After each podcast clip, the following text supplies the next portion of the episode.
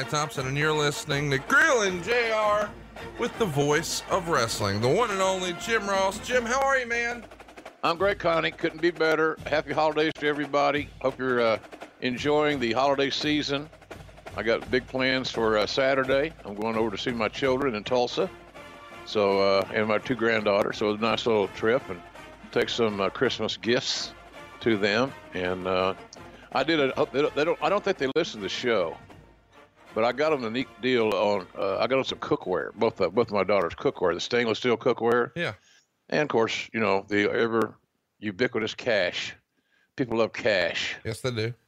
And you know the thing about it, at my stage of life, Conrad, trying to select the perfect gift for a 16-year-old granddaughter or a 12-year-old granddaughter is somewhat daunting. Sure. And I don't want to see that uh, that uh, d- look of disappointment on their face trying to fake me out. So I just get them uh, prepaid credit cards. Buy what the hell you want and enjoy it from Grandpa. Thank you very much. So it's a it's a good time of the year, and we're doing great business at our little website, uh, jrsbbq.com, where we ship out orders the same day we get them more often than not. So if you're looking to buy something for Christmas, some nice sauce, ketchup, mustard, jerky, uh, you know, whatever, seasoning, uh, we got it for you at jrsbbq.com. We appreciate everybody's support and business. And now, on with the show. It's a, it's a good day to listen to Grilling JR with the star of the show, Conrad Thompson. Oh my gosh. No, listen, come on. Everybody knows who the star is. And of course, we're talking about TLC 2009 today. We just passed the uh, 10 year anniversary for the show. It went down on December 13th from the AT&T Center right there in San Antonio. We've got about 12,000 fans in attendance. The gate's around $730,000. Just to sort of catch you up where we are 10 years ago. We're coming off the Survivor Series, which saw John Cena retain the WWE title in a triple threat against both Shawn Michaels and Triple H. The Undertaker would retain the world title, also in a triple threat, this time against Chris Jericho and Big Show. And as you may recall, the TLC concept was originally from the TLC match, of course, tables, ladders, chairs, and we would see all three kinds of matches here. You know, listen, TLC, when you go back and you look at some of the early ones with Edge and Christian and the Hardys and the Dudleys, those were, you know, matches that we'll never forget. I've always been of the opinion when you sort of try to shoehorn the gimmick in to be an annual pay per view, it loses a little bit of its luster. What did you think of the idea of doing a whole pay per view called TLC? Well, I've always been a man, Conrad, that appreciates trying to shoehorn it in. Uh, quite frankly, no kidding. Uh, I'm with you on this deal. Uh, I thought that it's like saying, well, if one fillet is enough, let's just order two. So I, I thought we were, went overboard in that thing. It was the Hardys, the Dudleys, Edge and Christian put on such a magical performance in their TLC matches that everybody got the bright idea. Well, this is to be lazy booking. We'll just have a, we'll break that up. We'll have a T, we'll have an L, we'll have a C. It's so stupid. Uh, I thought it was a weak booking. I thought it was weak creative, showed a lack of uh, overall creativity and uh, plagiarizing off of this one great match. Leave well enough alone. It's the same concept, Conrad, as when WWE was were doing multiple Hell in a Cell matches during the year. Do one, make it special, make it great. But uh, you know that's just not the philosophy there at times. So I, I I thought the show overall was pretty decent, but I thought that we we uh, we crafting the bed on the doing the whole damn show with uh, T's and L's and C's. It, it makes things run together. It's it, it's hard to be unique and separate and separate uh, performances and presentations with the same basic gimmicks used in several matches. So I just didn't. I wasn't crazy about it, but uh, I, I always enjoyed the TLC matches. I, the it was a, it was a turning point in a lot of things in wrestling uh, that those three teams did, and uh, I'm really proud that I got to call some of those because I thought they were just they they will hold up forever. Go back and watch the TLC matches. You, mo- most of them will hold up today very easily. I'm interested to hear your take on that because you know Bruce Pritchard has often said that he hated these types of matches. He thought they were too brutal, unnecessary, shorten a career. And I know you're old school too. How do you differentiate between hey, this is too brutal and this is entertaining. Is there a line from a from an announcer perspective, from a head of talent relations perspective, and did the TLC matches ever cross that line? I don't think they did, but they got close to it. I don't disagree with Bruce on that deal. They surely got close to it. Uh, the over the overboard for me would be hardway blood, uh, uh, unprotected unprotected uh, chair shots to the head, uh, anything to the head, bad. Uh, but other than that, you know what you're seeing is you're seeing a a, a, a plethora of big old flat back bumps. And as long as the guy's taught well and he's fundamentally sound, and you can take a flat back bump and protect yourself, uh, I don't have as much uh, apprehension uh, as I would at another time. In other words, if an indie company that where he had guys that saw a TLC match and thought they could pull it off, they'd never done it, but they want to raise the bar none, nonetheless. That's that's a mistake. So uh, I don't think it went over the line, but I think we got we could see the line from where we were standing. Uh, but again, unprotected chair shots, hardway blood, uh, those type things uh, will make you uneasy, make you a little queasy, quite frankly, because you we know sitting at ringside what's going on. We know that this guy's hurting. We know this guy's taking a chance to have a better match. Uh, and then here's the funny thing about it: you, you do it for the fans, you do it for yourself, but you largely do it for the acceptance of the fans. And then, of course, if you have a bad match, you have a you have a missed move, uh, like me, misspeak occasionally, uh, then then then all the, then shit hits the fan. And you know, you're and you're, we're always standing at the bottom of the hill. We all know, Conrad, that shit rolls downhill. Let's talk about something Meltzer was writing uh, as we head into this pay per view. There's some talk of dropping the ECW name for the Tuesday night show. The show itself may or may not change, but Sci-Fi is apparently upset about the falling ratings. The show itself would remain in the, the same time slot, and this is the report directly from the Observer. Uh, the show itself will remain in the, in the time slot, and the show has now gotten to where its average ratings are barely above the primetime average. So the main value of wrestling is to boost the primetime average because you can't sell the time like similarly rated shows. And a one hour show doing a 0.98 on a station that averages a 0.9 isn't doing much to boost the weekly average of 28 hours in prime time. ECW is also not a good fit based on the synergy of the rest of the programming on the network, so it's not valuable there either. The value it has is that WWE has a good track record of delivering well above the average ratings for every other station it's on except NBC and Sci Fi, and did for Sci Fi until recently. So they'll have to give it a chance. Uh, but this is uh, an interesting uh, little twist, I guess, because I think Bonnie Hammer is still overseeing sci fi, and Bonnie Hammer enjoyed tremendous success with Vince once upon a time. What do you remember about the network potentially being upset with the performance of ECW? Well, they were patient, probably more patient than a lot of companies would be, thanks to the success of Monday Night Raw and Bonnie Hammer's relationship uh, with uh, with Vince. Uh, and but they were probably more patient than a lot of networks would have been, quite frankly. Uh, I don't know how good a product we produced for ECW. We, we we found out that the ECW brand had cachet to a niche audience, and they were very very loyal. Unfortunately, there just weren't many of them left by the time we got there and put it on television. Yeah, it was. Uh, it's not the same. And I guess we should mention that ECW's been back on for a few years at this point. You know, at least the name only. It does feel like it's coming to an end here do you think they should have put a bullet in this thing sooner than they really did? Or when did you realize, well, this isn't what they were hoping for? Well, it's here's the thing. People had high expectations uh, that uh, we and the WWE at that time would be able to replicate what the uh, small roster, uh, the the ECW arena, Paul Heyman, his crew of us against the world guys uh, uh, created, and we weren't able to do that. And it's and we shouldn't have even thought we could have because it was unrealistic.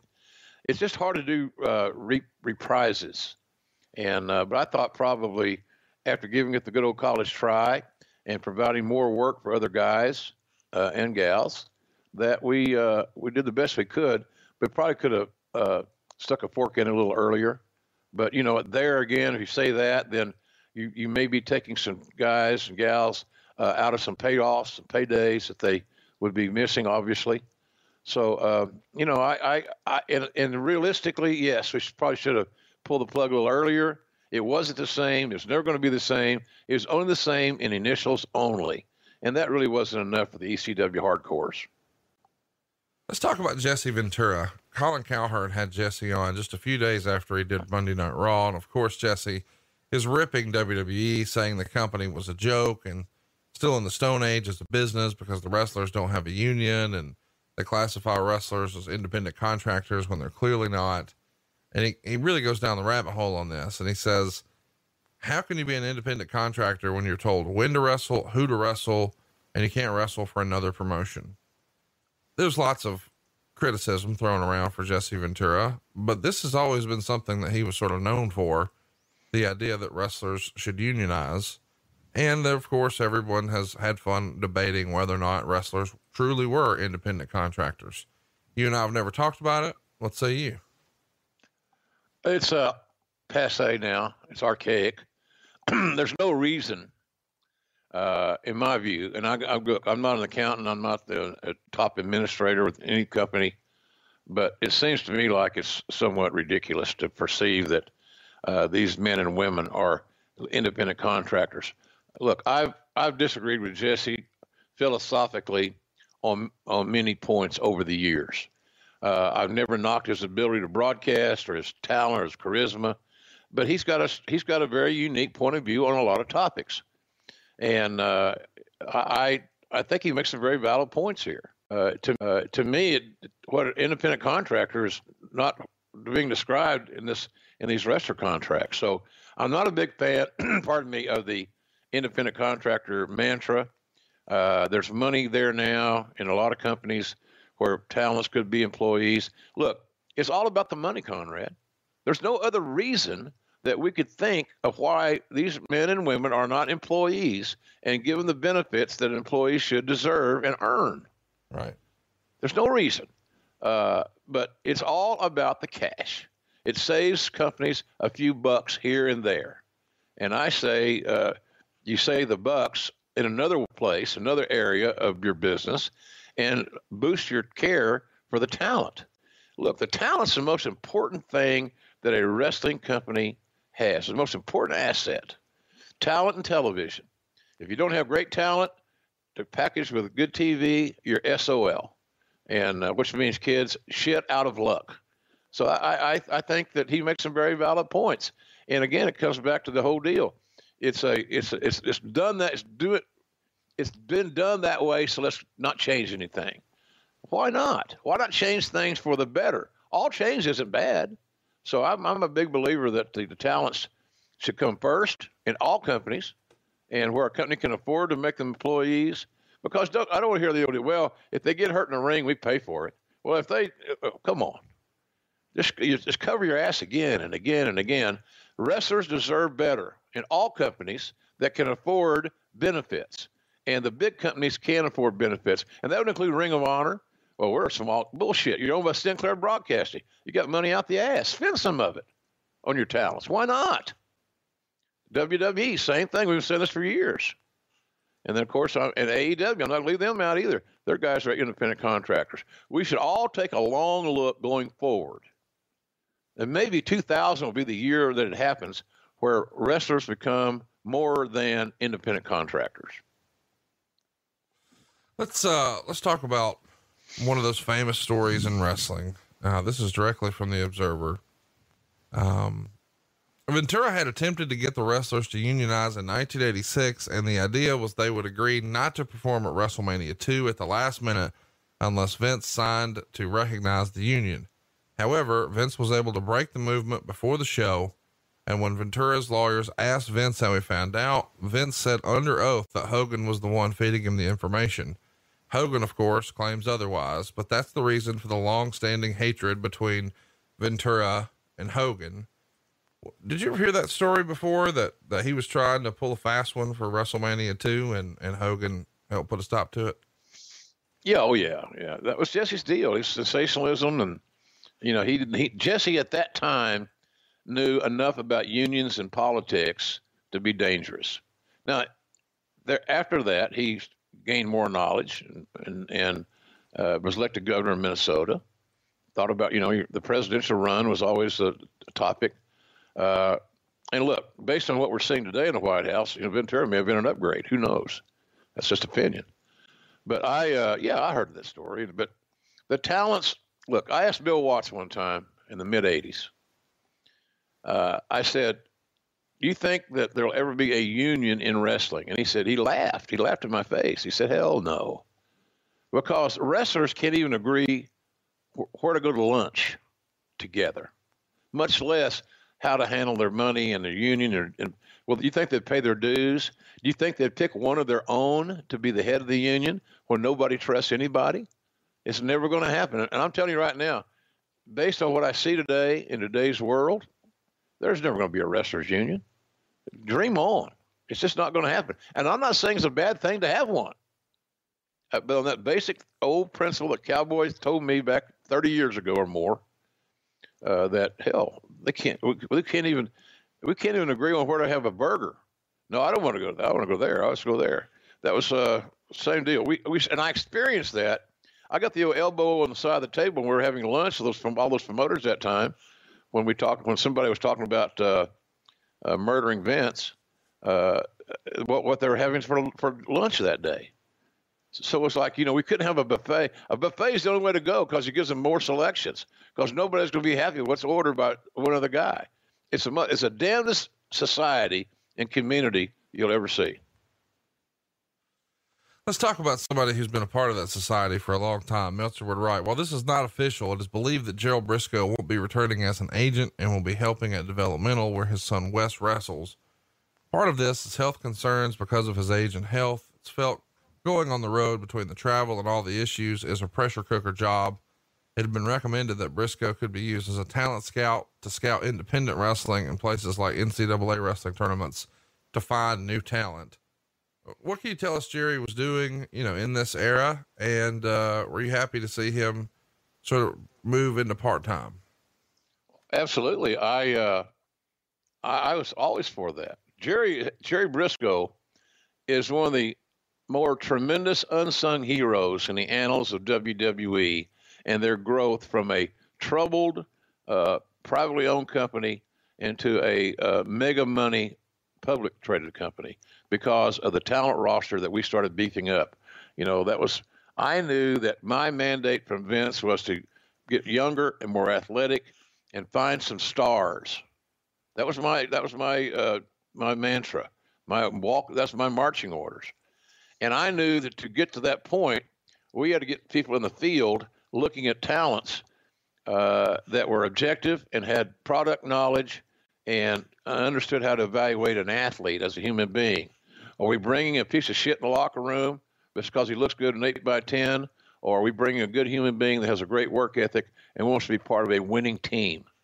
And Jerry had that, all those things. He's a great amateur at Oklahoma State, you know, uh, and I, of course I was close to it because we're Okies, and we hung we hung out together. But I knew one, I could trust Jerry. I believed in his judgment, and I believed in the, his ability to scout and and and uh, identify great talent. So Jerry got the perfect role.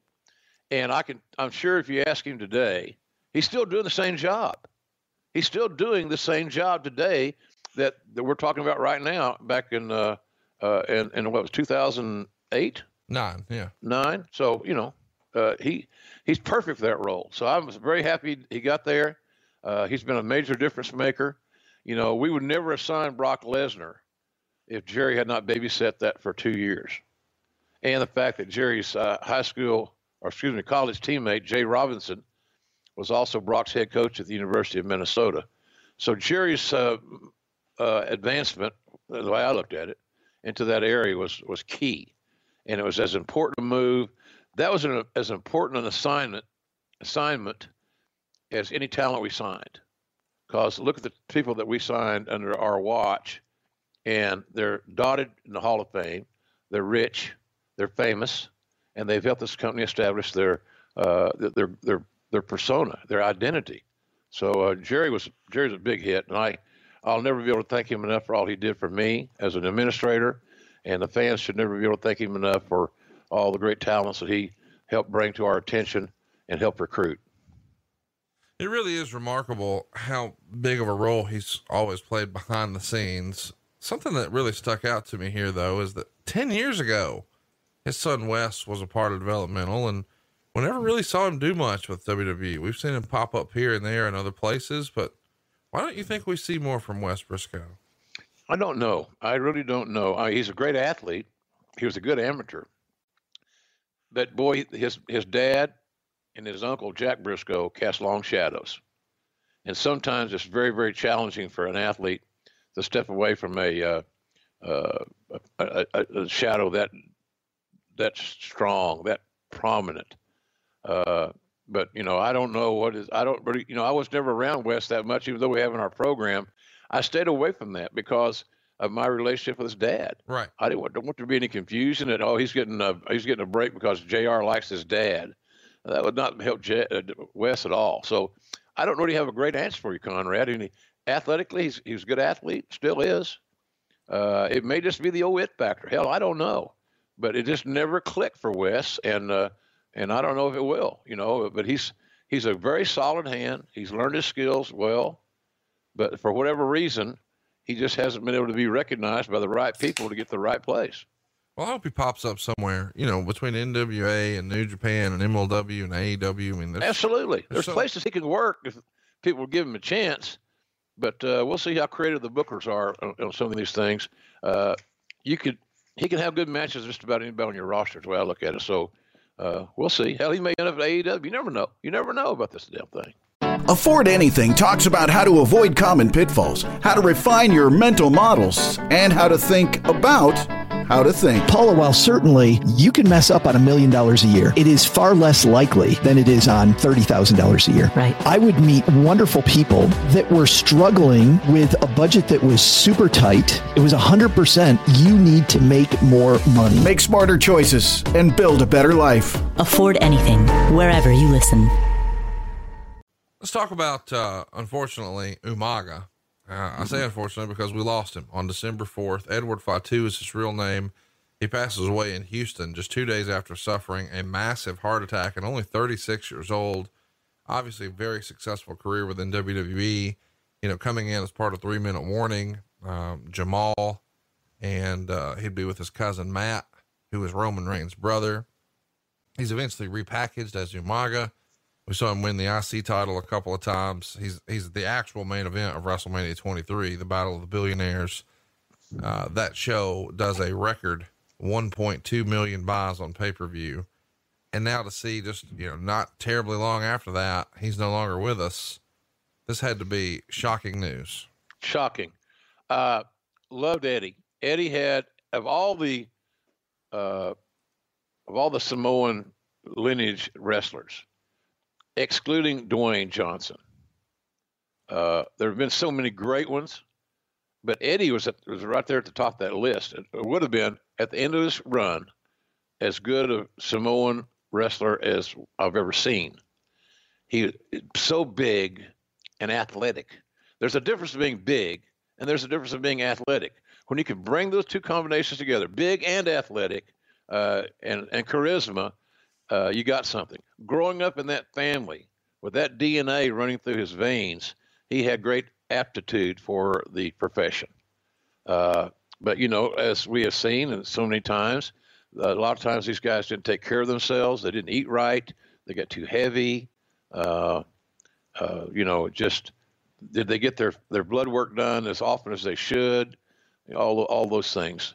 Uh, were the checks and balances all in place medically to make sure that issues like this didn't occur again? Because I'm assuming, I'm just saying, I, I don't know this, but I'm assuming that if Eddie had had the appropriate medical, uh, he had taken care of himself better and got all his medical work done and paid attention to his health more, that uh, some of these issues could have been avoided, quite frankly. But it was a shock to me because he's big and strong and smiling and just a wonderful guy. But I always thought he was on his way to becoming the best uh, big man that I had ever seen, and that includes the, the Vaders and the Bigelows and all these cats that were monsters that could move around. He was just a very, very special. So it was really a heartbreaking thing. Young kids, you know, it, young family. Uh, I just it was sad, and Uh, he had just been bought a he, they bought a house, a nice home in Houston. He was living a good life, but uh, you know the the self discipline and how you address your health every day. We talk about this in this show, Conrad. None of us should take our damn health for granted. Man, I don't. I'm hey, I'm in the back nine here, pal. I'm watching everything I do as best I can because I don't want to end up that way where I'm, they find me dead in my chair. No, nobody wants that. Um, such a sad story about Fatu. I'm sure we'll talk about some good memories another time, but let's talk about, uh, well, an interesting little thing that's happening in wrestling. Linda McMahon is running for the Republican nomination for the U.S. Senate in Connecticut. She's going to be, head to head with Rob Simmons here. At least that's what it looks like. A lot of other folks are sort of dropping out. And it's come to, to light here that Linda has confirmed publicly that she's budgeted $50 million to win the race.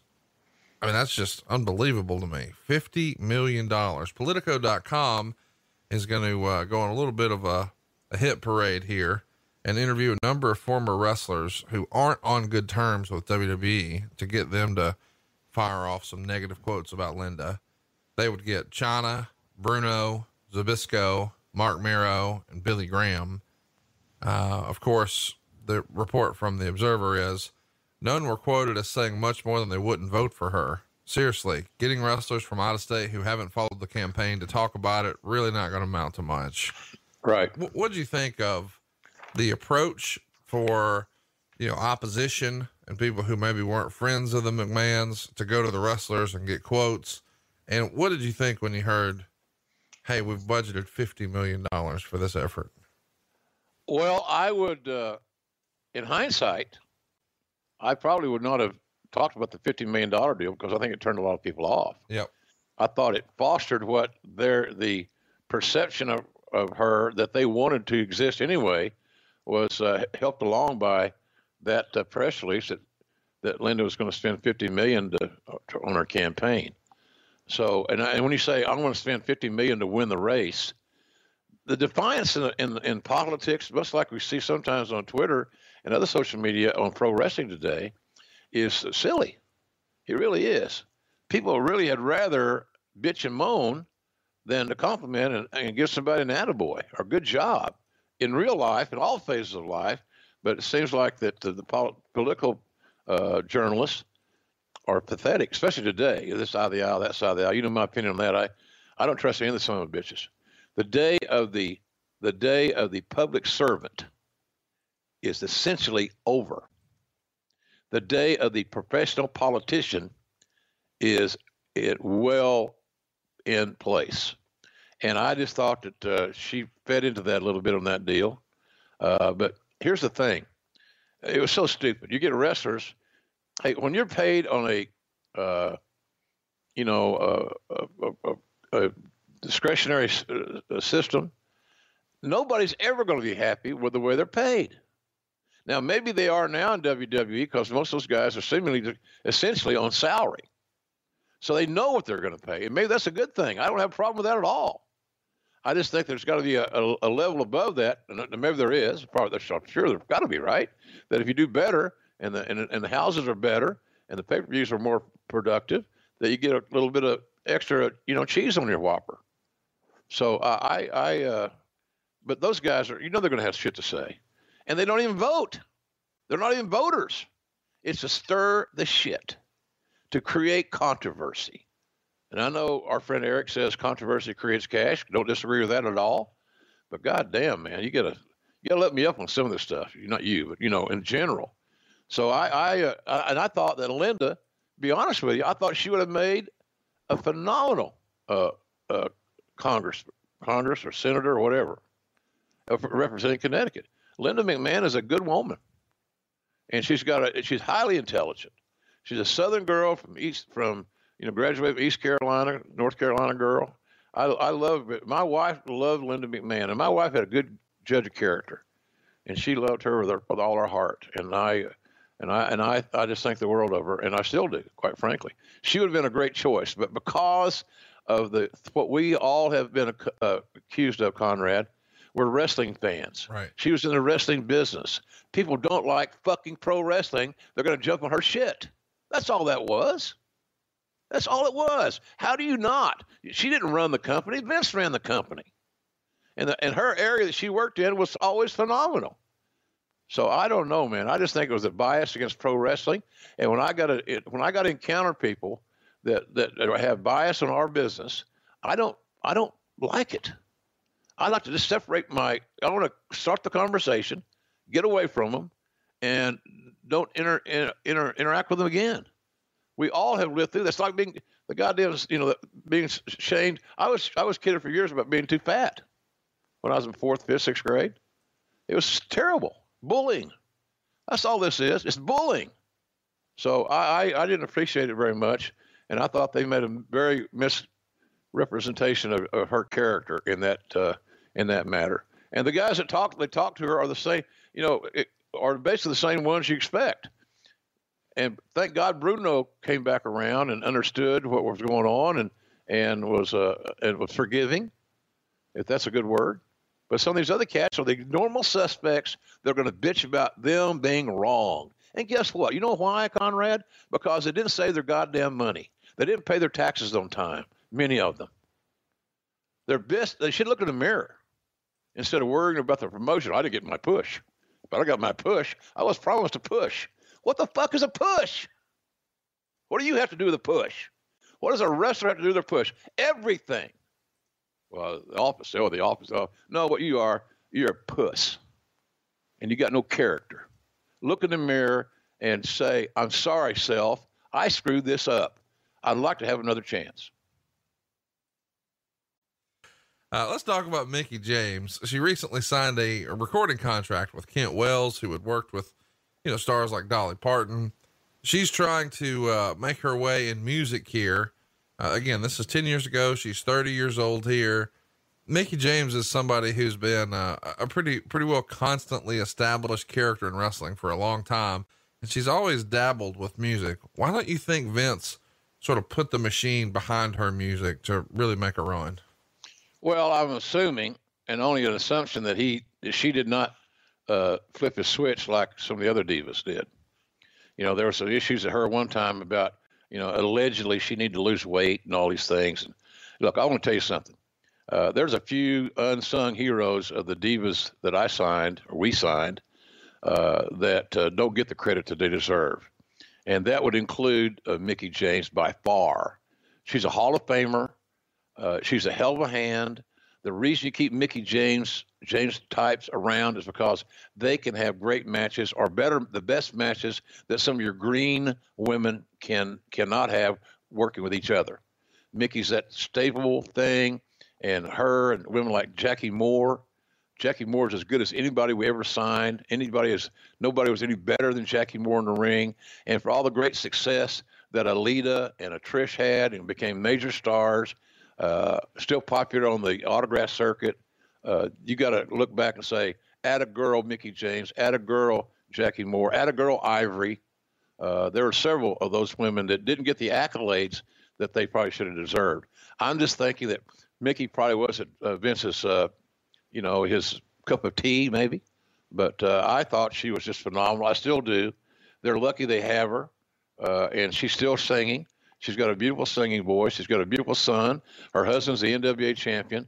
I got a lot of time for Mickie James and her family, and I just think that she's uh, a, a classic. She's a definitely a Hall of Famer, and she's one of the few people that if they get inducted into the Hall of Fame, that I would venture back into those waters to go see her get inducted. I just have so much love and respect for Mickie because what she's gone through and battled through, the little country girl that could, Oh, she she's just trying to live her dreams. And anybody that can't uh, can't appreciate others trying to live their dreams can kiss my ass. My dimpled, fat Oklahoma ass. Kiss it. Uh, let's talk about that for a minute. You got me down the rabbit hole when you said, you know, maybe she wasn't Vince's cup of tea. How much do you think the the push of the divas is, or maybe even not just divas, the quote unquote push of of Vince McMahon and his endorsement? It hinges on whether or not he thinks you're attractive a lot because she's like a casting director. That's not unlike anything in Hollywood. It's like that Vince has got this this uh, his arms wrapped around this bad premise. It's that way in all areas of entertainment where you're going to be seen on television or in, on the screen of, of any kind. So I don't think it's a it's unusual, but he certainly and he hey he he feels the same way about male talent. If he doesn't think he got something, uh, you know, I think that's why Christian didn't get a, the push that he could have gotten in WWE after he after he and Edge broke up. Vince didn't think Christian, in my view, but only one opinion. That's all. Didn't have the typical big star look. And thankfully, uh, Christian's now working for Fox, doing the Tuesday night thing with Renee and Booker T, and they do a nice job and a fun show. CM Punk's there from time to time. I don't know where you're supposed to talk about. That. We can talk about anything we want. It's our show, right? So, Sure. uh, yeah. So I, I, I did it. Uh, uh, Vince had the eye for talent, and when he saw somebody that he, he, he, he, he would have had no problem anointing them, uh, or making sure the contracts this, or let's take care of this person, or, or whatever. You know, he, it was big. If, if he didn't think he had the sex appeal, uh, then uh, at the end of the day, you probably aren't going to make it. If he didn't think you had natural, organic sex appeal and had it the it factor, you probably weren't going to make it in uh, in the WWE. And quite frankly, again, in Vince's defense, the same thing held true for the guys. As I mentioned the Christian as an example. Christian was a hell of a worker, still is. He wanted to, but when he was with Edge, Edge was, was special, still is special. And Christian felt, felt that Robert Gibson role you know, Ricky was the charismatic one was Ricky, and that was Edge, and the the the rudder in the water, and the fundamentally sound guy, and the comeback guy or the sales guy was was uh, was Robert Gibson. So that's kind of how I look at that thing, you know. So it was it was there's an issue there, but it, but it's not an unusual issue, and it's not uh, it's not exclusive to WWE or any other uh, oriented wrestling thing. It's it's that way in all forms of entertainment. You know, I, and I'm not saying he's the Harvey Weinstein things going on here at all. I'm just saying that Vince knew what he liked. He knew what he thought would sell. And hell, it's his, it's his team. It's, he's the executive producer. He's everything. So that was his deal. Let's talk a little bit about something that was a big deal at the time. And I'm sure even more so behind the scenes. I'm talking about Shane McMahon. Meltzer would write regarding Shane McMahon, even though his resignation is effective the first of the year, he has not been working at the company since resigning. It's been said that the morale, as far as the workers in the office, has been the lowest anyone can remember. Linda McMahon was described as being a wonderful boss to work for, and Shane McMahon was also well liked by those in his department. But the same isn't said about those who work and worked for Stephanie. Vince is extremely well respected, obviously, but his mood swings and changing his mind so often have made it very difficult to work for him. And virtually everyone who has worked directly with him after being let go have remarked that they would never want to go back. One person close to him has said that his leaving had to do with him being 40 years old and wealthy, and that he was passed over for power, and that he was tired of being humiliated publicly by his father. So Shane leaving the company is something a lot of people probably never called. You were there from the beginning. Did you ever get the vibe that this was going to shake out and he would be uh, the odd man out? I never thought Shane would leave, but I also never thought that Shane was going to be the heir apparent. And I think at some point around this time is where Shane realized that uh, Vince was going to go another direction uh, as uh, his successor. And that was even his daughter. It was Triple H. Paul Levesque was going to be the guy. He still is going to be the guy. So, uh, but I didn't know that that drastic times would take these drastic measures, whereby Shane would be leaving uh, his birthright, be leaving the family company to go out on his own. I think at the end of the day, folks, all Shane McMahon wanted to do was make his dad proud in the family business. And it seemed, in Shane's view, that that opportunity was never going to exist. Did you have a conversation with Shane? I mean, does he come? Do you know ahead of time before it's made public that he's thinking about easing out? Does he came. He, he came to my office and we talked, and because we were friends, and and he understood my. I had some of those same uh, uh, trepidations. I, I, I got tired of the some of those things that he was experiencing. Uh, just took it as a part, but I wasn't. I wasn't Vince's son.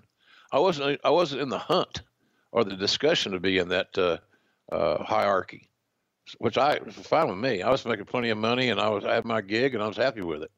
But Shane had is a whole different ball game than anybody else could experience.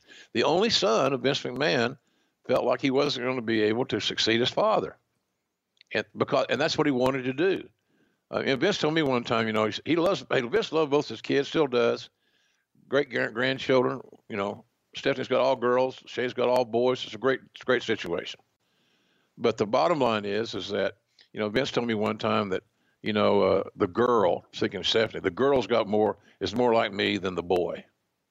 And I don't know how we got the conversation, but Vince always saw Stephanie had that eye of the tiger, very aggressive, sometimes hyper aggressive in the eyes of some, I'm sure.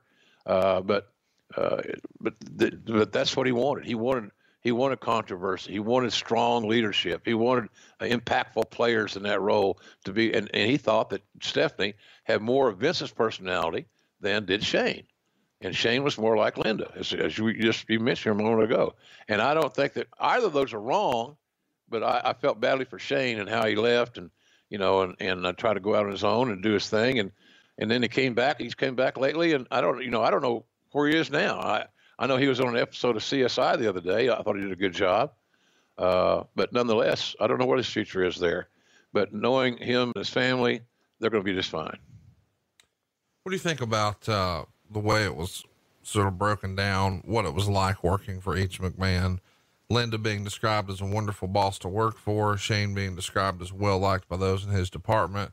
People mm-hmm. not saying the same about Stephanie. We, we've we've beat up what it's like working for Vince McMahon. What about Stephanie? Well, she was. I didn't have any. I've never had any real serious issues with Stephanie, quite honestly. Uh, you know, we we've had a couple of mis uh, uh, dis- disagreements, uh, and uh, you know, I got called in the principal's Vince's office with her and Vince because I happened to mention I said something. You know, we the Southern people have a we don't have the best uh, diction sometimes. The best we don't utilize our vocabulary sometimes as uh, good as we, we should perhaps. Uh, I called. I was on, on coach was a heel, worked with Lawler and me, and uh, you know because it was that un, un, none, never-ending test to replace Jr. Uh, and younger, younger, younger, uh, more diversity, diversity, cool. Hey, I'm a Native American. That's kind of diverse, right? Uh, so um, I uh, I called Coach in, in, in, in, the heat of battle. I said, "Boy, let me tell you something." Now they call him boy. It's just where boy, comma, boy. Let me tell you something. And all of a sudden, somebody heard it, and I got called into Vince's office by Stephanie and Vince for for uh, making a what was perceived to be a racial overtone, which is the most ridiculous thing I've ever heard in my fucking life. And coach had, I think coach was in that meeting too. So I had to apologize to coach for offending him if I did. And I, but I made sure and said, what's part of my problem? Good old JR sometimes can't keep his goddamn mouth shut. I said, you're making a mistake. This is bullshit. And you guys know it's bullshit. Nobody said nothing. They knew I was right. They knew I wasn't racist. I knew I didn't dislike Coach. I don't still don't dislike Coach. Why would I dislike Coach for God's sakes? He's harmless.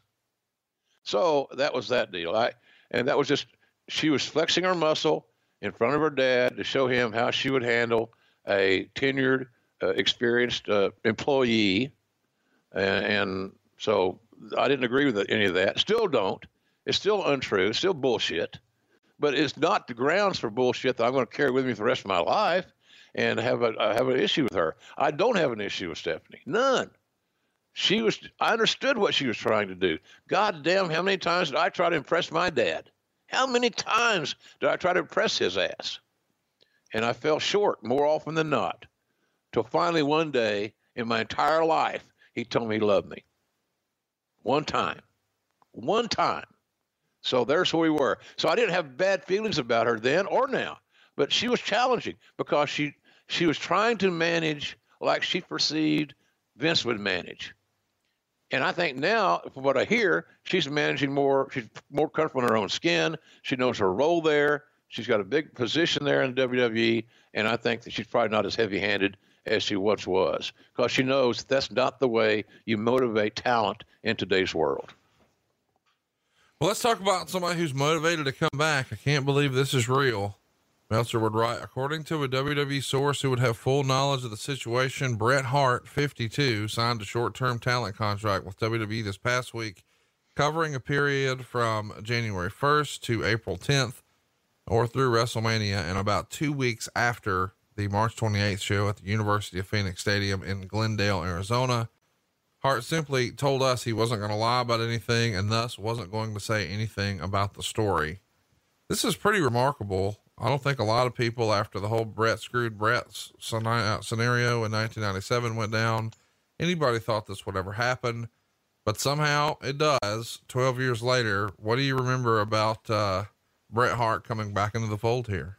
Very happy. I was happy. Uh, uh, anytime you can spend quality time with Bret Hart, you're better off for it and that if that goes for his friends like me, it certainly is uh, doubly uh, effective for talents because he is a great. I'm, I'm, shocked, and maybe it's just he doesn't. He's Bret's not interested.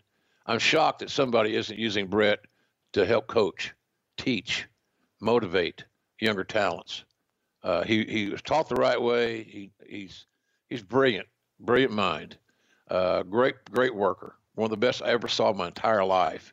So I was happy he's coming back for a variety of reasons, but not at the top of the list is the fact that he's going to start wrestling again. Uh, I just he, him having Bret Hart back on the team to me be like having Brett Favre back at the Packers, just hanging around helping the talent.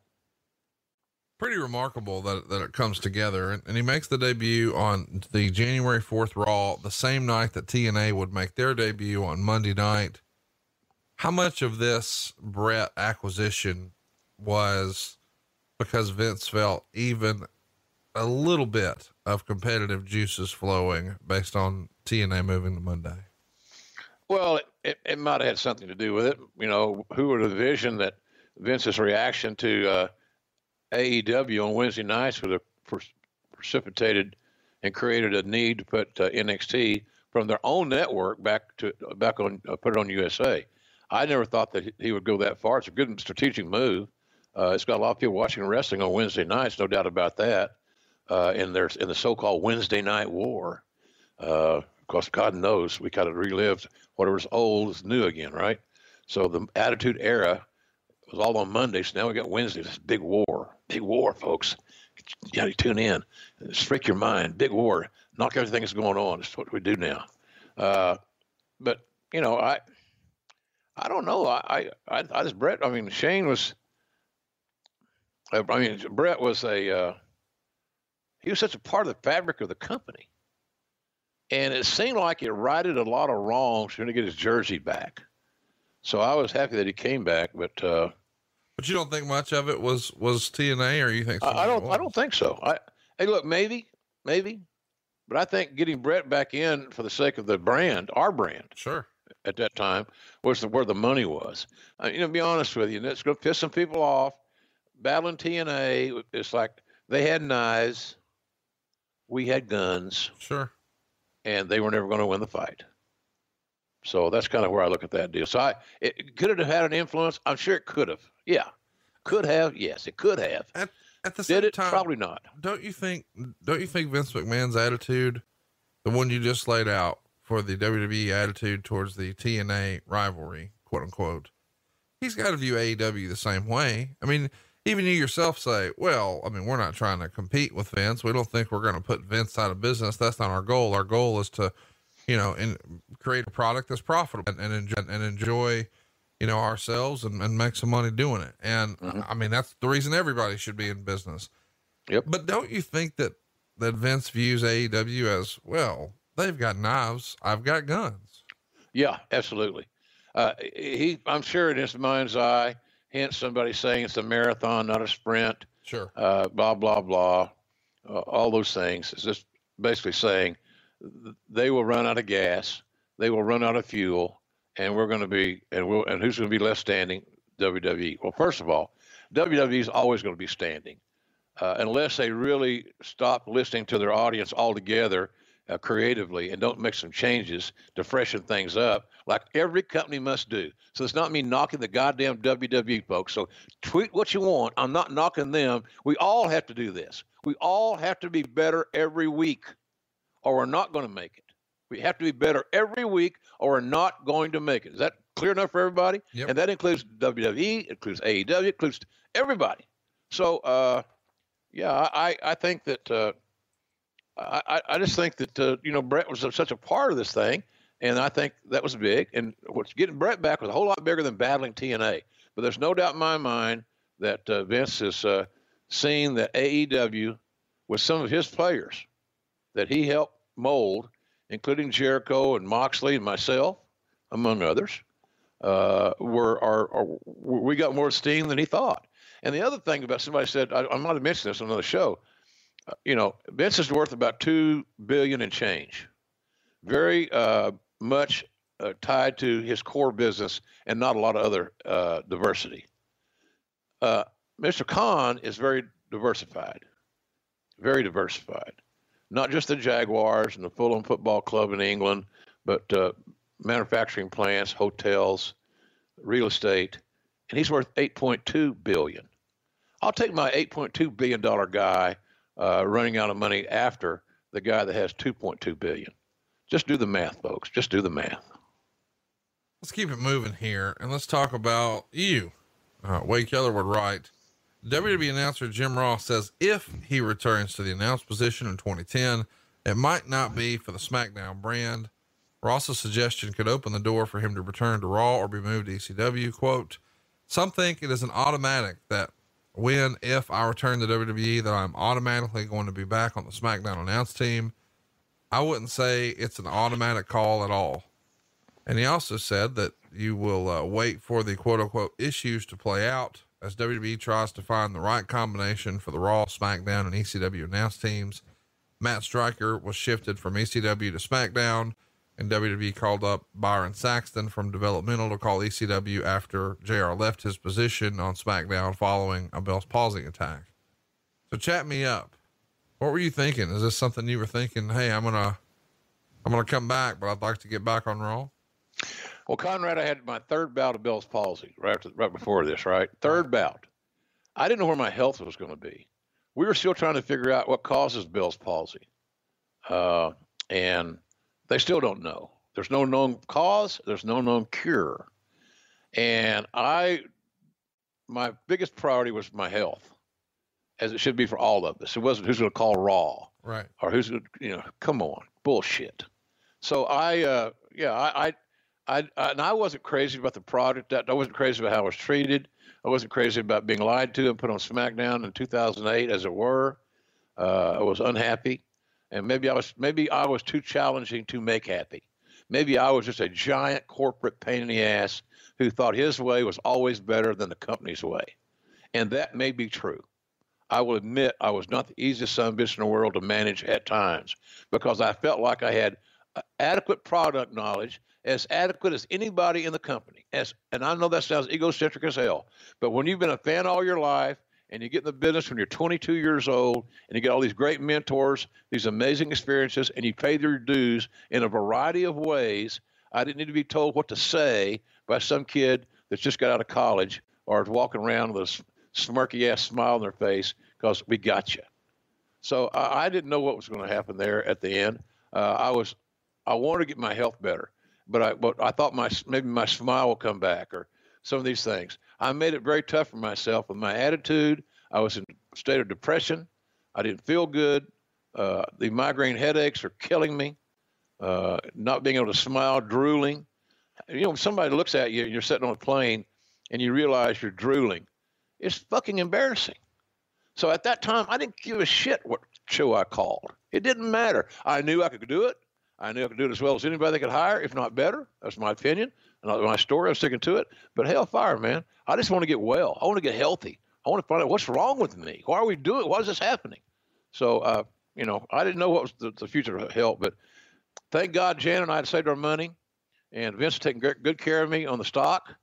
So uh, I was good. I had no debt, and uh, to to speak of, so I was fine. But I wanted my health was my biggest concern, And I know some people have a hard time believing that, but it's it's actually the truth. Well, Let's talk about something that may or may not be the truth. Wade Keller is going to address the recent dip in WWE pay per views. Well, he's going to share the WWE excuse. Uh, WWE hasn't used the explanation before in any recent quarterly conference calls with investors, trying to explain to investors why pay per views have declined in 09 compared to 08 and 07. And here's the quote One of the things that we've seen is that the number of people watching is going up. There may be one person ordering and three families coming over to watch it. WWE's product in general is a communal experience, said marketing executive Michelle Wilson in an interview with adage.com. So one of the things we're looking at in 2010 is one pay-per-view per month. So people won't have to decide whether they want two pay-per-views in a single month. People do make those hard decisions in a down economy. And Wilson doesn't acknowledge that you guys had increased your pay per view price $5 to a base price of $44.95 to recoup some of that lost revenue from dropping pay per view events. So we're going up $5 and pay per views are down. And the official story is well, three families are watching for every one house now. Well, the the I appreciate Wade's uh, take. There's nothing wrong with it. I don't know if it's, it's I think there are more issues than that. I always go back to the biggest issue is uh, star power. Who's hot? Who's hot?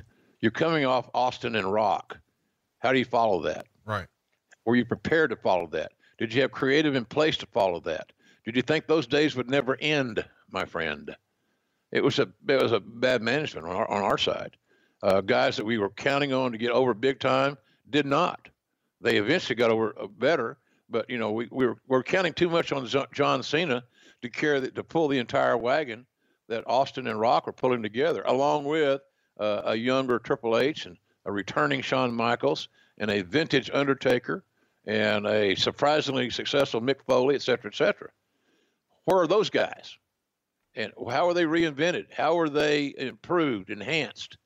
I see Triple H and Shawn were basically they were so good that they were doing the same things, and, and maybe that should have been reevaluated. I don't know, but we didn't have the start. It's all about the attractions.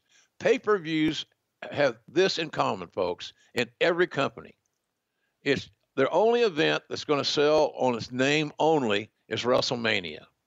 Every other pay per view in the business today has to be attraction driven. So I'm simply saying, albeit the talent worked their asses off and they were giving the great effort, which you love, we didn't have anybody over to the level that Austin and Rock were. And therefore, our audience felt like they were buying a less than product at times. So I think that's the reason. It's attraction driven. Pay per views do well when attractions are hot and they're in a, in a and they're on top. Well, let's talk about uh, the actual show. We're finally here. Um, TLC 2009, December 13th. Let's talk about the announce team. It's Michael Cole, Jerry Lawler, and Matt Striker. And Meltzer says these guys don't gel at all. Quote, Striker in one year has gone from being one of the best announcers in the business to one of the worst. He seems to have fallen victim to the peer pressure regarding it's uncool to do research or care so instead, he just spouts things out. We'll come back to that for a minute. What did you think of the Michael Cole, Jerry Lawler, Matt Striker combination? Don't remember a lot about it, to be honest with you. Uh, you know, uh, it's three man teams are hard to to navigate at times. You know, I think Tony Schiavone and Excalibur and I do a, a decent job and getting better at it. We have a lot of work to do on Wednesday night, so we're we're damn sure trying to be the best team in wrestling. That's our goal. Right. Uh, but three man teams are hard, especially when you throw you throw uh, a striker into the mix, new, and you got no net. You're live TV, in other words. There's no redos. Uh, it's challenging, but I they didn't have time to get good. They didn't have they didn't have enough reps to get good. So how anybody would have thought that, you know, uh, uh, that that combination is going to be seamless is somewhat naive. So, but I didn't hate it. You know, I hated the fact I wasn't on the team. I can hate. I can. I can admit that freely. but it it didn't overwhelm me. But it it wasn't the reason I would have thought the broadcast was bad or good. But they they they're they just weren't given the opportunity to come together, and and so that was pretty obvious. What do you think about uh, Matt Striker's classification here by Dave Meltzer? That he's gone from being one of the best to one of the worst, and I guess there is some peer pressure, at least in Meltzer's mind, that it's sort of not perceived as being cool within the WWE subculture and mm-hmm. an ecosystem to be well researched or prepared. It's it's more of the old school. Let's just call it in the ring. You mean like I used to do it? Uh, be prepared and, and, do some due diligence. Uh, I get I got bullshit on that all the time too. I didn't give a shit. You're not doing this job. I'm doing it. And I guarantee you, if they thought you could do it better than me, my ass would be gone in a heartbeat because they want to get me out of there dr- drastically. Dynamite my ass out of that seat. Uh, so I, I, you know, heck, I don't know. I Matt Matt Matt's got his own style, but I can understand it wasn't fair to him that he was being made fun of like a, he was a wrestling nerd because he he wanted to prepare and do a good job. Yeah, yeah, that's not right. That's not right. It's being a goddamn bully. And boy, we use that bully term now three or four times in the show. It's just not cool what do you think of Matt Striker as a as a commentator? You know, it's somebody that we thought once upon a time, boy, he's found his niche. This is where he'll be, and yeah, it doesn't seem like he was long for the WWE world. Great fan, great product knowledge, very intelligent. Matt and I worked Wrestle Kingdom nine together, live at ringside in uh, from Tokyo, and uh, the story behind that deal is that we're going out there. We hadn't worked together in a long time live, live, five hour pay per view, no bathroom breaks. Be sure you wear your darks, kids. Uh, and uh, we never got a format in English ever. They give us our sheets. They're all in Japanese. Sorry. No comprende, pal. Don't teach Japanese in, in Westville, Oklahoma high school. So we were on our own. But so uh, the reason I bring this up is because Matt, you know, it's like so what are we going to do basically with hands? Because we had nobody in our ear. We didn't know when the pyro was coming. We didn't know when the replays were coming nothing. Uh, they didn't give a shit that we were there or not to be honest with you.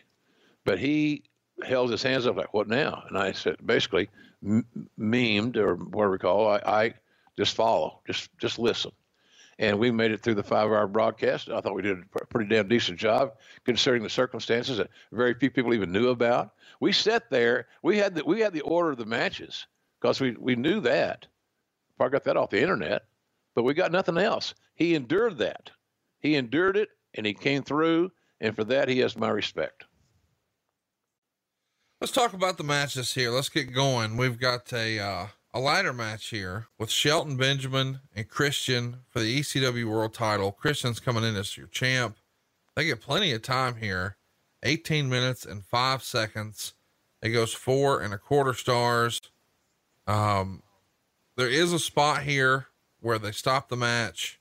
The Texas State Athletic Commission, which uh, Meltzer says doesn't even exist, mandates that a match has to be stopped at the first sign of blood uh, what did you think of of the angle? What did you think of the match? And what did you think of the performers within Christian and Shelton Benjamin? Like both guys a lot. If I had a promotion, I would love to have both guys on my team.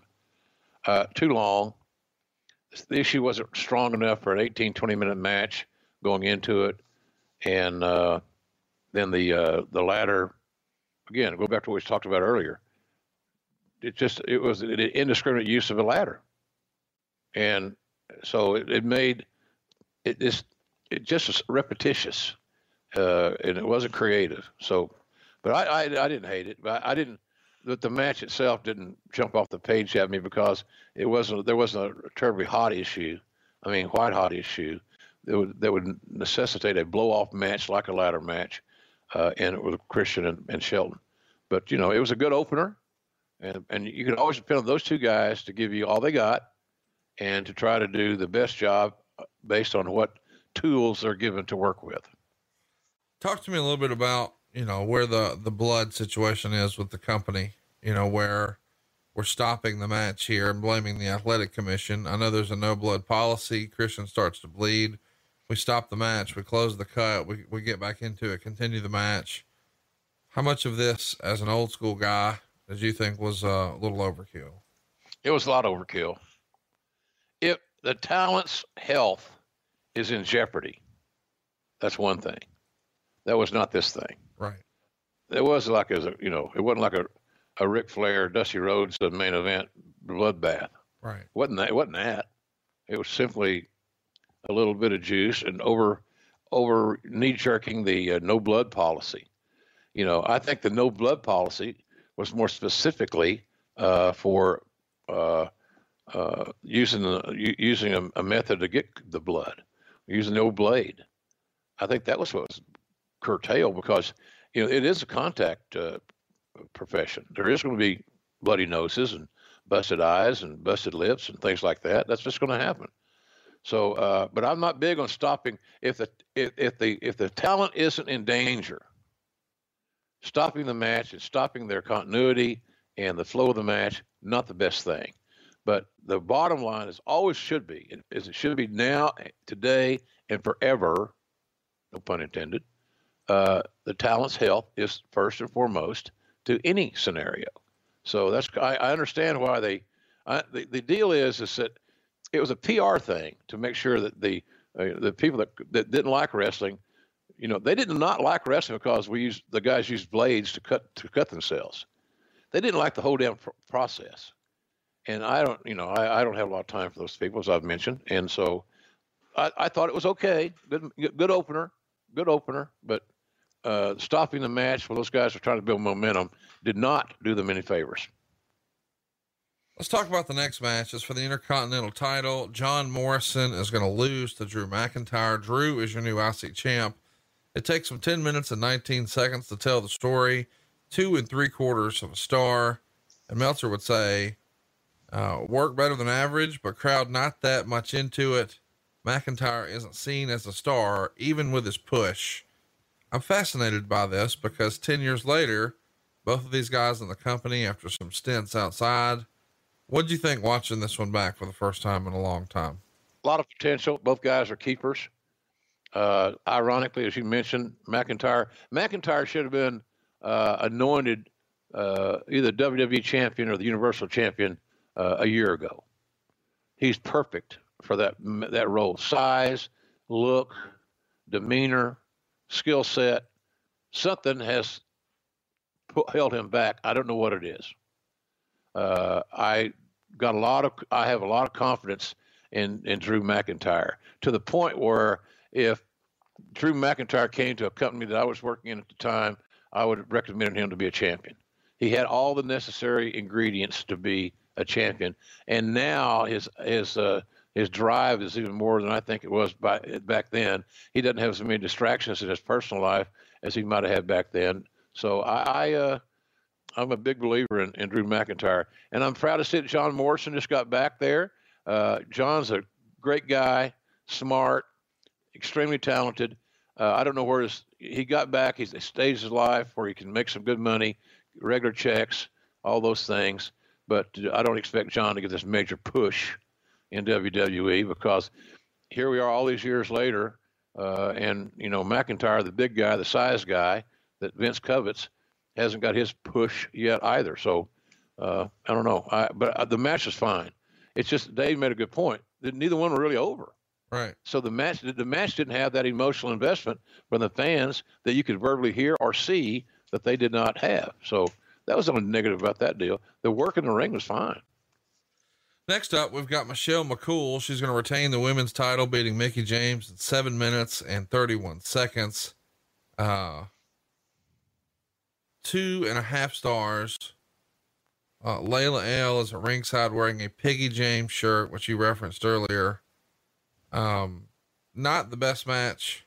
And, and Matt Striker says, uh, to get started here and, and Lawler and Cole take him to task that McCool should be in the Hall of Fame. And of course, Lawler and Cole are acting like that's ridiculous. And then, uh, Striker's arguing that McCool is better than Wendi Richter or Leilani Kai. And of course, neither one of them are in the Hall of Fame either. So, n- not a starring moment here for Matt Striker. The match sort of is what it is for me. I thought both the ladies were working hard, but uh, women's wrestling's come a long way, and and this was uh, this one doesn't look as good in hindsight. What say you? Well, it's changed a lot, but uh, both ladies great athletes. You heard, you know what I think about Mickie. Sure. Uh, uh, I think she's she's uh, one of the best all time.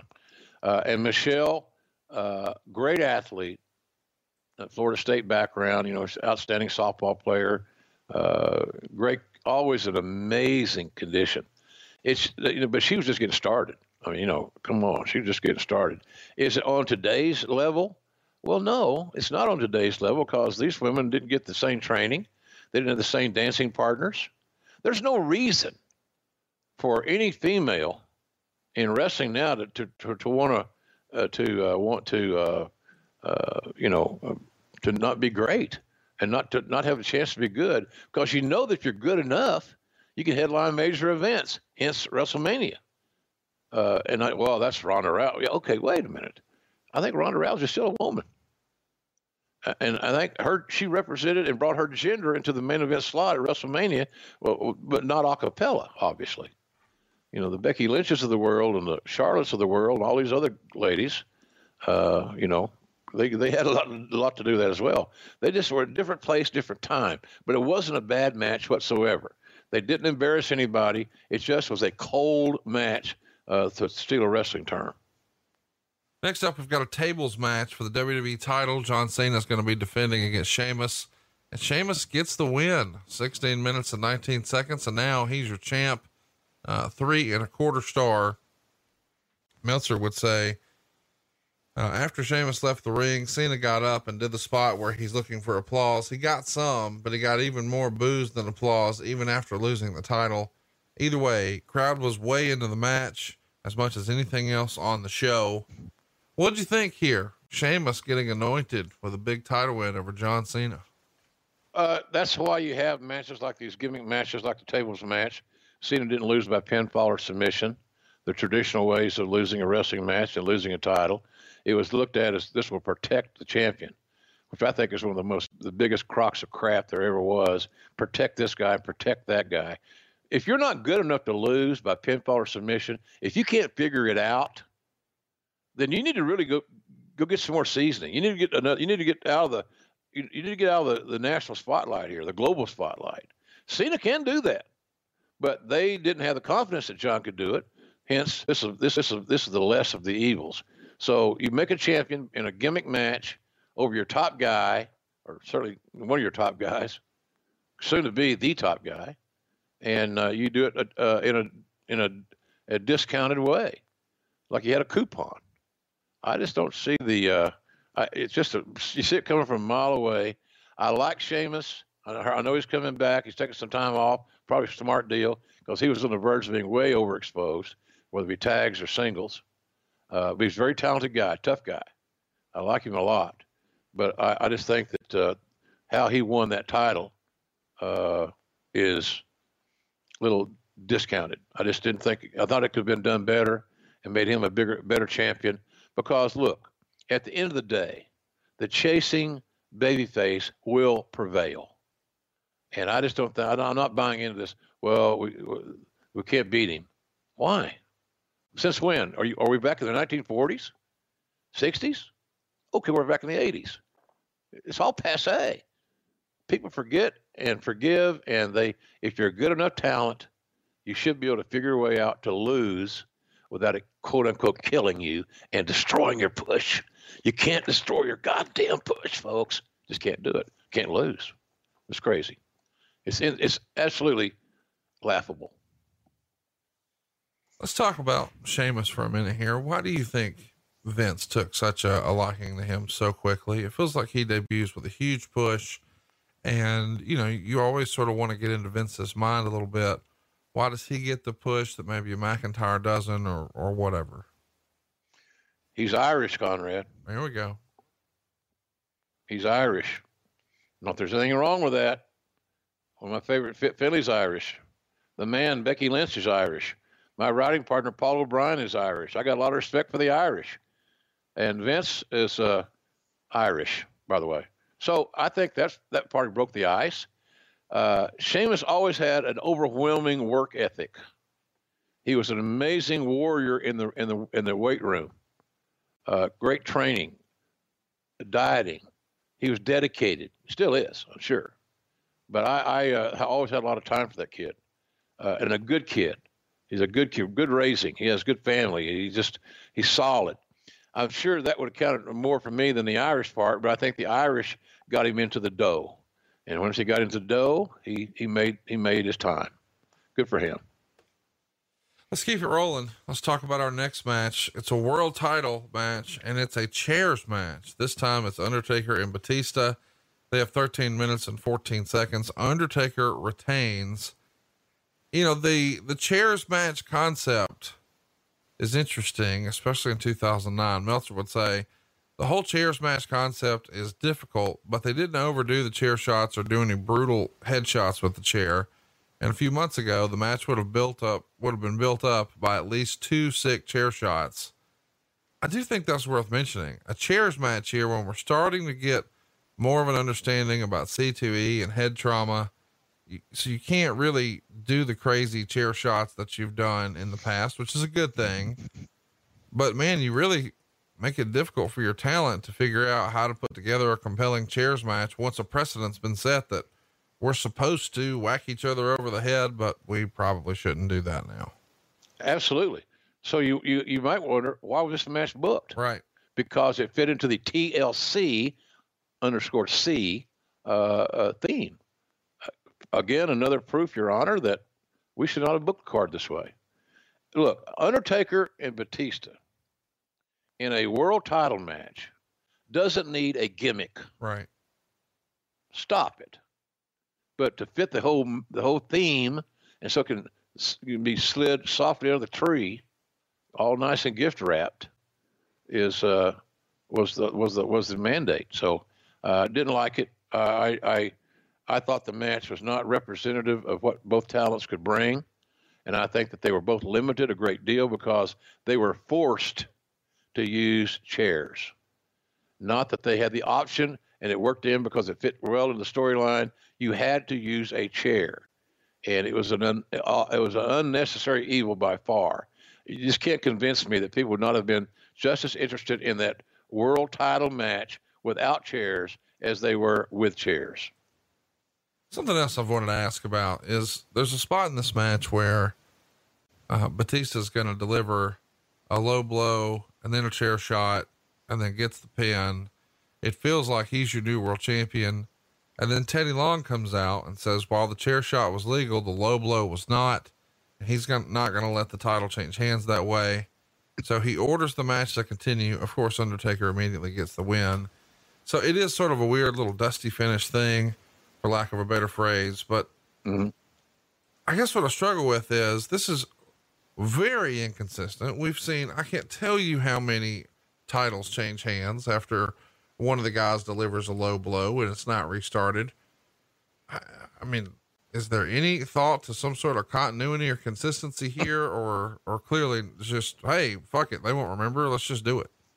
Yeah. I think more the latter, uh, you know, again, trying to work around the chairs and trying to quote unquote protect somebody.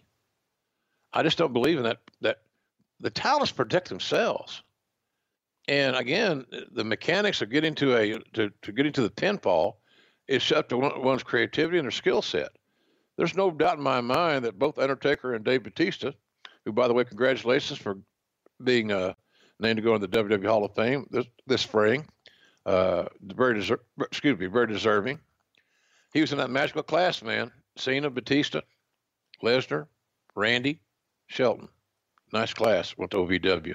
That'd have been a hell of a territory back in his day, wouldn't it? Those those five guys. Yeah. Uh, so, but I, I just think that again they're saddled with a chair dilemma, and and the overwhelming mind, and sometimes that's the boys.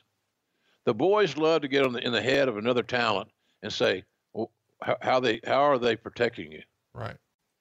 How are they protecting you? How about this? How are you protecting you? How are you going to strategize uh, a three count, which takes three seconds, by the by, and uh, and and have a productive and, a, and a, a entertaining match? That's the question. So you know you, you can't depend on the producers, or the coaches, or the agents, or whatever they're called today, uh, to solve all your issues. that's your deal because they're not going to be in there with you. So I I uh, I thought that was a very misbooked match in hindsight. It should have been a classic, but the chairs dropped it down to where even a uh, a connoisseur of, of, of, main event level matches like Dave Meltzer gave it two and a half stars. Should have been a three or four star match at least. Let's get going to the next match here. It's Randy Orton and Kofi Kingston. Before the match even starts, Ted DiBiase and Cody Rhodes are uh, suited up to tease there's going to be a run in, and they confront Kingston. He insults them, calls them carrier pigeons, and uh, you know, eventually you can imagine that this is all going to come to a head. We've got two and three quarter stars here for the match. Randy Orton gets the win, 13 minutes and 11 seconds. Um, Meltzer would say, crowd was dead for this match, a far cry from a month ago when this was the hottest feud the company had in a long time. It almost took talent to have a feud where people weren't interested before they even got to the first pay per view match. Um, Meltzer would continue to say the booking of this program from where it, from when it got hot to the finish of this match was mind blowing. A lot of folks, you know, sort of talked about this angle very recently with Randy Orton and Kofi Kingston that it felt like they dropped the ball back in 2009 with this. So people were glad to see it dusted off. What'd you think here? Well, I thought that uh, it was a huge fumble in the red zone. Uh, those guys, if this is this followed the incident they had in the garden, if I don't if I remember correctly, uh, I felt there's there was magic in the garden uh, interaction between Randy and Kofi. I thought, boy, you can build something on this. If somebody is listening and they are objective, then I think that you it would be a no-brainer. This is a this is a great idea. These guys got chemistry, and uh, you know I golly, I just thought, boy, this is, I can't believe they're just backdooring this thing. So you have to figure out this or address this. Is it because, it's got to be because, Conrad, I think that the company didn't have the total confidence in the pairing. Right. What else, what else could it be? Nothing. I can't think of another reason not to go with it. Yeah. And so is that because uh, Randy was a little bit of a wild child? Uh, and, you know, or did Vince uh, just not see Kofi as a top guy? I think that was the other thing I was going to say. So, and I don't know what the answer is. Obviously, over time, uh, if, if, that were applicable, then it's changed because Kofi got his run as a champion, and and uh, I thought he did a good job. I I, I always thought, and, and I, I, think Kofi responded to me on social media one time, and I I felt bad about it. I should have reached out to him. I should still should, where I mentioned that I want the champion to be a little bit more serious because I thought as the WWE champion or the uh, that Kofi should have stepped away from or Universal champion, whichever one he was, that he should have stepped away from uh, a little bit, uh, distanced himself a little bit from uh, his partners, and, been a little bit more serious. That's just me. That's just an opinion. It's not knocking Kofi. Kofi did what he's produced to do. Kofi Kingston's an amazing, amazing athlete, and now he's where is he? So how come and how come he's there? Randy Orton's a Hall of Famer. Hey, Kofi will be in the Hall of Fame Sunday. Sure. Kofi needs another. Well, Kofi needs another run, but I got all the faith and the confidence in Kofi uh, that you could have. I really do, and uh, I hope WWE really realizes what they have in this young man. I, I think they do. They should by now. And of course, then Randy Orton's one of the best ever. He's and he's Randy's. Um, Randy's one of the more maturing influences. That's a scary thought, huh? Uh, in WWE right now. I love Randy Orton. I loved his attitude back in the OVW days he was edgy, he was cocky, and you know it wasn't easy for for when I said I'm going to hire Bob Orton's son to Vince, and what's he been doing? Well, he's been uh, in the in the service. oh, okay. So you know, I didn't say he got he had a little he had issues leaving the service, but because uh, Vince would not have liked that, and he did. When he found out, he didn't like it. But we already had him signed, so let's give him a chance. Everybody I said, Vince, you said it many times yourself everybody deserves a second chance, Jr. Even me and you. We've had a bunch of them. That's God. That's God's truth. So I'm a big fan of Randy Orton and what he's doing. Uh, but that was just a. Think about this. 2009. That was over a decade ago. Right. And here we are still. Still wondering, well, what's next for these guys? Right. You know, I, I don't. I, I watch. I watch. I still watch WWE television. I watch all kinds of wrestling. I watched the Ring of Honor pay per view this week. I thought it was it was good. Uh, but I watch a lot of wrestling. I, I, you know why? I'm a wrestling fan, and I'm by myself. So I, I have control of the remote. And I don't know. I just, uh, it's just funny how we go all these years later, and we're still asking the same questions about two talents that should be perennially on the top of the card every time there's an opportunity, and they're not. I gotta ask. You know, I know we don't really talk about current stuff a lot, but PCO, Ring of Honor World Champ. What do you think? happy for him. Carl's a nice guy, you know, uh, really is a nice guy. He he got he got crapped on a little bit at WWE too.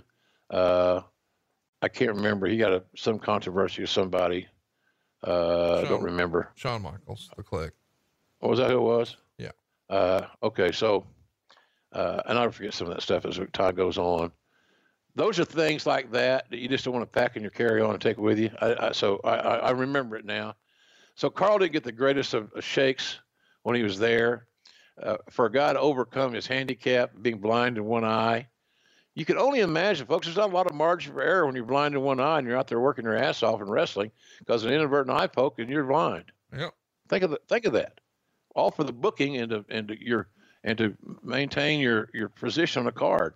So I'm happy for them. And I, hey, I Ring of Honor. Uh, could, you know, they, they I hope they have great success going forward. We all need to cheer on every wrestling promotion because they have the same men and women doing the same things that AEW does, or WWE does, and so forth. Everybody should be given the support to make a living and, and enjoy their life in the wrestling business, just like I have and like you are now, Conrad. You know, who'd have thought, who'd have thunk this shit? About you a few years ago, or me when I was a kid, being having a 40 year career in the wrestling business. Nobody. But we got to live that dream because we, we nobody tied us down and held us back. And so I, am glad Carl's got the chance. I applaud Ring of Honor for giving him that opportunity, and he can work. He's a good worker and a, and a, and a nice guy. So nothing, the success that uh, that PCO has is is well deserved. Put it that way. And I, I have a lot of time for Carl. I, uh, I've never had a conversation about this with anybody, but I do think it might. It's it's interesting to think in an alternate universe what a PCO and AEW would have looked like I, I, you know, without ever having a conversation at all, it feels like the Young Bucks would have liked a PCO type character running around on TNT. But either way, Ring of Honor World Champ, congratulations to PCO. And let's talk about our big match here on the pay per view TLC 2009. Uh, Triple H and Shawn Michaels going to be taking on Chris Jericho and Big Show. The tag titles are going to be in a TLC match, and this is your main event, not the actual world titles. Uh, but the tag titles here, they get plenty of time 22 minutes, 32 seconds. Uh, Meltzer, uh, he dug it. He gave it three and a half stars and says, the crowd was definitely into the idea that winning the tag titles was a big deal. So I guess, you know, no debate here. You got a lot of star power. This goes on last. Do you think they made the right call with the tag belts being on last? I think so, uh, because it was pure TLC number one. It's why the it should have been the only gimmick match on the card. Those guys worked around the fact that we'd already seen a tables match, we'd already seen a chairs match, we'd already seen a ladders match, and now we get them all in one. There's a lot of duplicity. It makes it challenging for the talents to come up with unique things to do that will re-engage the audience after watching uh, wrestling for several hours and being invested so much time, having so much time invested in the packing your kids up or your buddies or driving to the arena and parking and all that good stuff. It's a long day, and you're at the end of that long event, and now you've challenged your your for your very very top guys to come up with something different to make their match unique. It's just hard to do, uh, but the star power in that match was uh, pretty remarkable.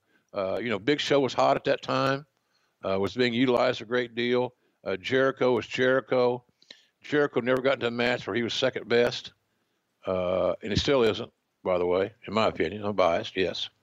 But then you had Shawn and Hunter, and you know they they were phenomenal. They they had they had amazingly natural chemistry. They liked each other, and I thought those guys had a hell of a match. But I would have ended with that match, quite frankly, because again, uh, the ch- can you imagine ending the show with Taker and Batista in a chair match? Right. It wouldn't have worked.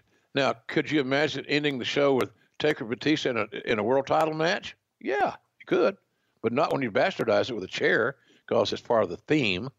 So, uh, but I thought it was a good match, good outing. Shawn, I never saw Shawn and Hunter have a bad tag team match. I never saw them have a bad match with each other or as partners. And uh, you know, and Jericho added a lot of energy to Big Show's game. You know, Jericho's that that that uh, you know chirping, that barking dog. You know, and you get Big Show, the big giant of a human being, and Jericho acting like he was that size as well. It was great stuff. So uh, I, I I enjoyed it. I enjoyed watching it again. Uh, wish I could have called it, but it wasn't in the cards that time. But it was a real good show closure. They knew what they were doing. They sent the crowd home happy. We had new champions, and, and they had a good match while they were doing it. What did you think of uh, this era of Hunter and Shawn together? Liked them because of what I just said. They didn't have bad performances.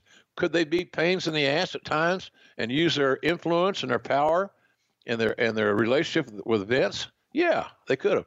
And here's the thing, folks. Well, I knew he was going. I knew that was going to happen. Here's the deal. It's not anything unlike any other talent on the roster would have done if given the same opportunity. Uh, and those two guys, uh, you know, obviously Vince had vested interest in both guys. Vince always thought that a young Vince McMahon reminded him of a young Shawn Michaels, kind of defiant, impetuous, uh, you know, a little cantankerous at times, honoring, whatever. Uh, so I, I, that, and then of course Hunter kind of had that family in, so they they capitalized on that relationship. And some people did not like that because they couldn't capitalize on a relationship. So try harder, is all I can say. For my situation, they did not disrupt the locker room to any degree that the fans would like to believe that they did. And secondly, as far as the fans are concerned, we provided them a match that was always going to deliver. And their tag matches always delivered, including this one. So I had no issues with it at all because at the end of the day, what's important is making our fans happy. And I always thought that Shawn and Hunter never to deliver to deliver on doing that. Well, let's wrap it up. What did you think of the pay per view overall? Scale of one to ten. Uh, well, it went in never going to be a ten because of the concept. I would say because of the efforts uh, of uh, the last match, especially, and uh, and the work ethic of the talents trying to work around some very uh, restrictive, inanimate objects. Uh, the the match, the show was probably about a six or a seven. You know, it was. I don't think I'd ask for my money back, but uh, I, I it didn't move me when I watched it back again. I watched it on TV the first time. I don't think I was even there. Where was it? Where do we have that at? Uh, San Antonio. San Antonio. I'm not sure I was there. I don't think I was there. So, but it didn't matter. Uh, I I thought it was solid, Conrad, six or seven. Well, somewhere where I know you were there. It's uh, Starcade 88, and we're getting there next week. Of course, that show went down on December 26, 1988, uh, and you'll be tuning in with us on December 26, but this time it'll be 2019. The tagline for the show is True Grit. Your main event for the World's Heavyweight Championship is Lex Luger challenging the champ Ric Flair. We've also got the tag titles on the line with the Road Warriors uh, defending against Dusty Rhodes, who they just stabbed with a spike and Sting. We've also got the U.S. title on the line with Bam Bam Bigelow and Barry Windham. The television title is up for grabs with Mike Rotunda and Rick Steiner. We've got the Russian Assassins in there with JYD and Ivan Koloff. The Midnight Express versus the original Midnight Express with Cornette and Dangerously in the corners. And then, of course, to get us started for the United States tag titles, Kevin Sullivan and Dr. Death taking on the Fantastics, Bobby Fulton and Tommy Rogers. This is a much different show than the one we talked about today. It's on tap for next week, Starcade 88. What are you looking forward to uh, breaking down the most, Jim? Well, I tell you, this card was loaded with talent. Uh, this mention those names you just mentioned certainly bring that to mind. I will tell you that, and I gave this uh, show we talked about today, the TLC 2009 six, six or seven. Uh, it was not as good a show as the one we're going to talk about next week, uh, the, the 88 Bash. Uh, really good, I thought. The, the Battle of the Midnights was excellent. You know, Flair uh, was in rare form. uh, kind of knowing he was getting his blow off with Luger. Just a, I thought it was a, a, a good, solid show. It, we kind of tried to make it feel big. I know Magnum TA and Tony Schiavone were the hosts, and Bob Caudle and I, which I always loved to go back and listen to Bob uh, and his work on our shows and working with me was just amazing. Made me better. Being around Bob Caudle made me a better man. Uh, be honest with you. So uh, because he wasn't a wrestle speak, he wasn't always paranoid or looking over his shoulder. Uh, what's coming next? I just love Bob. Still do. God bless him. We appreciate So guys. life is good, folks, uh, and we appreciate you guys listening to us too. Our, rate, our our our our advertisers are getting great results thanks to you folks. We really that's how we live here. If you don't get a hold of those advertisers and and use what we believe to be good products when you need them or you want them, uh, that's how we win. And so we're all about winning here, and we appreciate your guys' support. It means a hell of a lot, especially here here at the holiday season for many of us. That's exactly right. Hope everybody is ready for Christmas. We'll be back with you next week. The day after Christmas, we're going to break down Starcade 88. Tell a friend, leave a five star review. If you think we've earned it, hit that subscribe button, and we'll see you next Thursday and every Thursday right here on Grilling JR, only on Westwood One.